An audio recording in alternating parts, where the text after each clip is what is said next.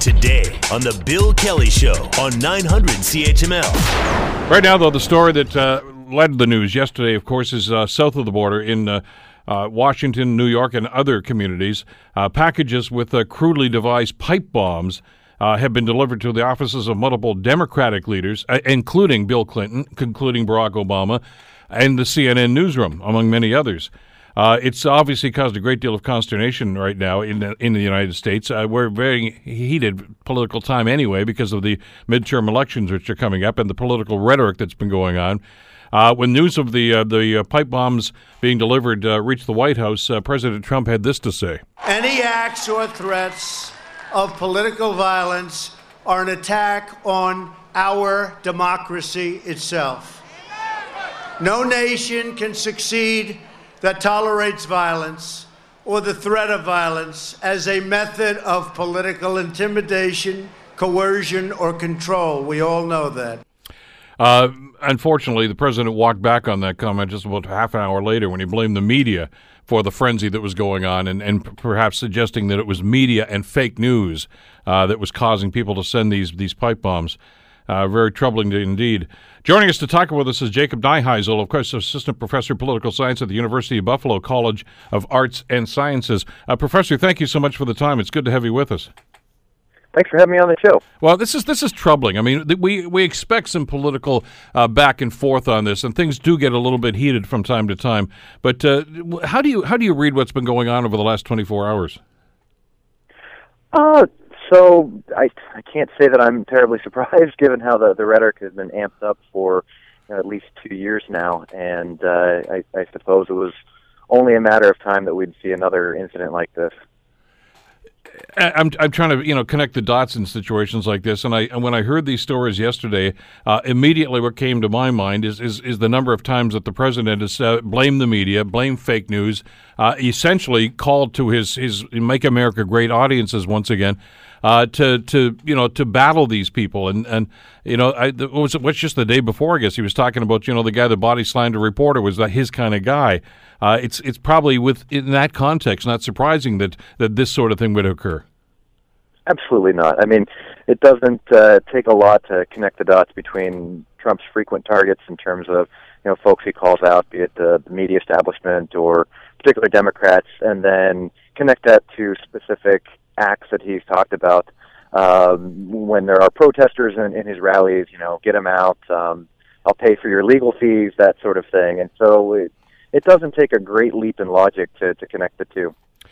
Uh, but uh, it's it's interesting to see how this happens. We saw this with the Kavanaugh hearings and, and, and some of the things that went on. That, that, that at, at one point, the president seems to say the quote unquote right thing, as he did with this. But within minutes, he just seems to backtrack on this, and obviously the supporters tend to do the same thing. I mean, there was a tweet from Lou Dobbs from Fox News uh, earlier this morning. I don't know if you saw that, Jacob, that essentially said these were fake bombs, fake news, and uh, you know, who would benefit from this? And you understand what this. Now he's since pulled the tweet back, but obviously uh, you you get the gist of what he was trying to say there. Absolutely, and I, have heard it uh, locally as well on, on some uh, of the, the talk radio stations around here. Um, you know, I think that the initial reaction many folks have is to, to spin out, well, who could possibly be doing this? What could their motivations be? And you know, I, I think I'm a little more reluctant to, to engage in that kind of activity. But you know, I, I think in, in times of uncertainty, we run to our biases, and, and the natural reaction would be to, you know, say it, it's it's not our side or it's not somebody who who um, appreciates our side or our message. It has to be someone else. But to, to see the political dialogue and, and, and the, the landscape changing and getting to this degree, I'm, I'm trying to think of a time in, in recent history, Jacob, where this has actually even happened before, and, and, and I'm I'm befuddled right now. This is this is a, a new era, as far as I can see, anyway. I certainly do think that the last two and a half years or so are, are a new era. Um, I think um, if Trump wants to, to throw blame elsewhere, he should probably look in the mirror first. And I think that the the qualitative shift in, in rhetoric uh, really does does originate with his campaign and, and with his arrival on the political scene. Um, you know, I don't want to engage in whataboutism, but then even Democrats, seeing the traction that he Trump has gotten at his rallies, uh, have engaged in you know moving the message from Hillary Clinton's "When they go low, we go high" to Eric Holder's uh, "When they go low, we kick them." Uh, so uh, it, it, it certainly does originate with Trump. I don't I don't mean to to walk that back at all. Uh, he's he certainly uh, carries the lion's share of the blame here, but both sides seem to have embraced at least some of this kind of rhetoric. And, and again, I think it was only a matter of time before someone out there took it took it way too far. Well, and yeah, I guess the obvious question we have to ask ourselves is how far can this go? I yeah, I, I hasten to speculate about that. Um, you know, I get this question a lot in in talks that I give locally on campus and in the community about, well, is this the the worst time we've ever lived through? Is this you know the most polarized we've ever been? And I think the answer is, of course, no. We we don't you know remember uh, how some of the earlier times either because we're not quite steeped in the history or we certainly weren't alive during those time periods. But you know, there there were certainly other flare-ups. Um, the run-up to the American Civil War. Um, certainly, the 1960s was not exactly a peaceful era when it when it came to, to political conflict and, and rhetoric. And so, you know, there there have been flare-ups of this nature. Some have led to, to catastrophes. Others have led to, you know, détente and actual institutional change. And so, I think that, you know, it's anyone's guess as to where this is going. Well, I, am not sure détente's on the table given the, the, track record of the Trump administration over the last two years. But it, you're right. I mean, there can be uh, you know catastrophic consequences as a result of this. And uh, you know, you go back to the 1960s, as you say, the, the civil rights movement, the, the anti-war movement that was going on, and and, and the, uh, the the polarization that was occurring uh, in the nation back in those days. And uh, but you know, and then you look at what are the consequences. Well, it led to assassinations of some leaders, and and you'd hate to think that this is what's going to happen here. But you know, when pipe bombs are being delivered to the houses of, of some of these leaders, you have to wonder just how far that can go. Absolutely. So I, I was uh, in graduate school at the University of Wisconsin Madison, and uh, I took a statistics class in Sterling Hall, and it still bears the marks of a of a bomb that was set off by a, a domestic uh, um, left-leaning group. Um, but there was certainly enough to go around on, on the right, arguably you know, within the administration itself at that time. So, yeah, there there are continual reminders of how bad it could actually get. Jacob, is is the bar been lowered now in, in political rhetoric and dialogue? As you mentioned, I, I, I saw Eric Holder's comments too, and I, I assumed, I hoped he was, just saying that in jest, but it just seems as if you know Trump has set the bar and said this is where it's going to be. And uh, at one point, you're absolutely right. The Democrats said we're not going to get in the mud with them, but they seem more than willing to do it now. Yeah, again, I, I hate to, to hold up what you might term an existence proof and say, look, they did it too, and say that the two sides are absolutely equal. I, I want to be clear that I, I think it does originate with Trump, and I think that there has been a, a continual lowering lowering of the bar um, of political rhetoric. Uh, we just had a debate here between our two gubernatorial candidates in New York that um, could have been it was anything but cordial, and uh, I think that. Uh, what we've seen in the, the 2016 campaign is really just having downstream effects uh, at almost every level of race. Uh, and obviously with the midterms, I mean that's that's really the gasoline on the fire right now because I think there's probably a time there a few weeks ago where the Democrats thought this this was over. They were home and cooled out and they were going to win the House and everything was going to be fine. And everything seems to be in doubt now. Uh, I, I think that that's sort of a well, it's a narrative we have because we have to talk about something, and you know we have to sound as if it, it's going to be uh, an actual contest. I certainly think the Republicans have closed the enthusiasm gap uh, that the Democrats were really banking on to, to drive them to victory. All the models are still suggesting it's going to be a, a, a Democratic victory in the House. I don't think it's going to be quite as large as they hope it to be. Um, but at the same time, they don't have much to look forward to on the Senate side of things. Well, and that was the concern, I think. Uh, obviously, because of the Kavanaugh hearings, uh, they, that seemed to have, have revived the Republican base and the Trump supporters, and, and there was a concern that that was actually going to be reflected in, in the polls. Has that died down now? I, I think people have pretty short memories, and, and given that the the Kavanaugh hearing was ultimately you know victorious for for the Republicans, uh, I think that their their base is somewhat less energized on on that issue in particular. Um, I just think the electoral math on the Senate side has always been bad for Democrats, and that a few votes on the Kavanaugh hearing, perhaps Heidi Heitkamp being one of them, really kind of sealed their fate on that side. And so I think the best they can hope for is a is a tie, really, on the Senate side right now um, and, and hope to, to stem the bleeding there from some folks who are, are Democrats in really red states. So, what, what what would be the consequences of that? Let's assume that, uh, that the numbers are, are, are true, and, and after these midterm elections in just a couple of weeks now, uh, you've got a Democratic majority in the House. How how does that jive with what Trump wants to do? Is is it is it going to be the reverse of what happened with Obama in a Republican House, where virtually nothing got done that, that the president wanted to have done? Well, I don't. I don't think much has been getting done on the legislative side of things, anyways. Um, you know, it may, many of his major legislative initiatives, such as uh, the repeal and replace effort, really were stalled in a in a um, legislative environment that that saw some infighting between Republicans.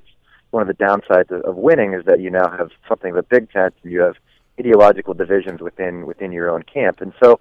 I look for Democrats to uh, take the powers that are available to them on the on the House side, such as you know some of their investigatory abilities and, and bringing members of Trump's cabinet in front of them to testify on, on a variety of matters. So I think things are just going to get somewhat more contentious for the president, and he's always going to be playing defense. Um, what he does with that, uh, a likely outcome seems to be that he really embraces, as if he hasn't already, executive unilateralism and uses the the power of the pen to, to do something.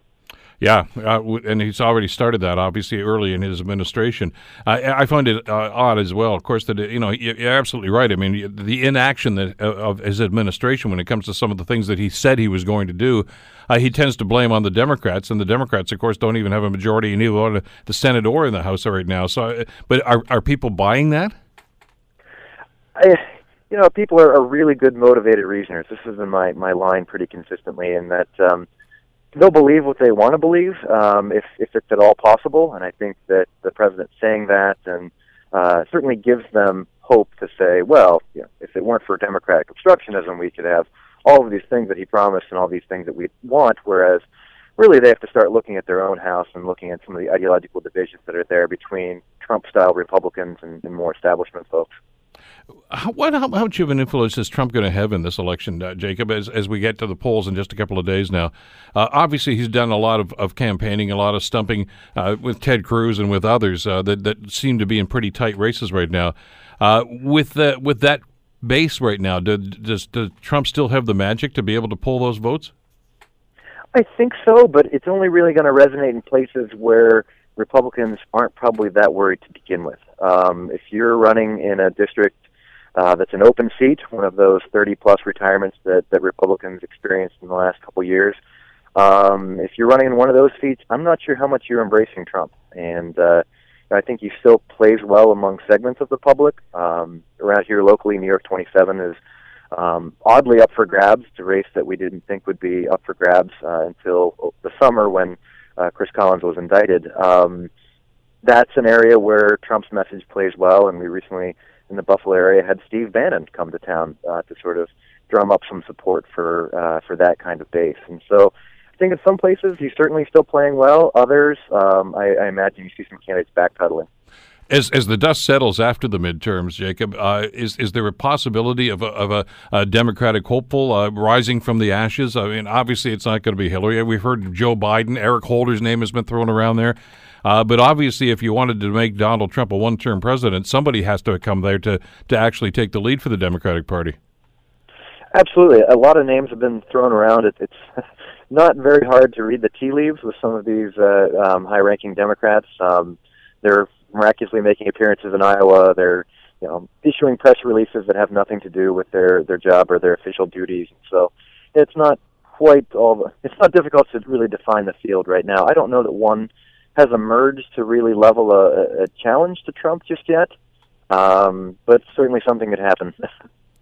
Well, it's going to have to happen, though, isn't it? I mean, obviously, if if uh, Americans are going to become disenchanted with Donald Trump, uh, they've got to look at somebody else as a viable alternative. And and I don't know that you're going to find somebody that had the charisma that Barack Obama had ten years ago, but uh, but that seems to be the the standard that they're looking for now. Somebody who's going to you know be, some, gather that sort of support and they can rally around. Absolutely, that'd be the ideal. Uh, that being said, um, I don't know how much this uh, crosses borders, but uh, negative partisanship seems to be something that's taken hold in the last couple of years in the United States, where you're not so much enamored with your party as you are angry at the other one. And so I think with sufficient anger on the left, uh, with Donald Trump, uh, certainly they could pull the lever for absolutely anybody in that position. Um, and that that you know may present something of an opportunity for them. Well, it's going to be fascinating to see how it emerges over the next little while. Jacob, thank you so much for the time today. Pleasure talking with you. Of course, always. Take care. Jacob Neiheisel from uh, the uh, University of Buffalo College of Arts and Sciences. Uh, interesting times politically and uh, dangerous times on the political scene in the United States. And as we mentioned, uh, the, the, FBI and others are investigating, including New York City Police, about the pipe bomb situation. And uh, obviously, as we get updates, we'll pass those on to you. The Bill Kelly Show, weekdays from 9 to noon on 900 CHML.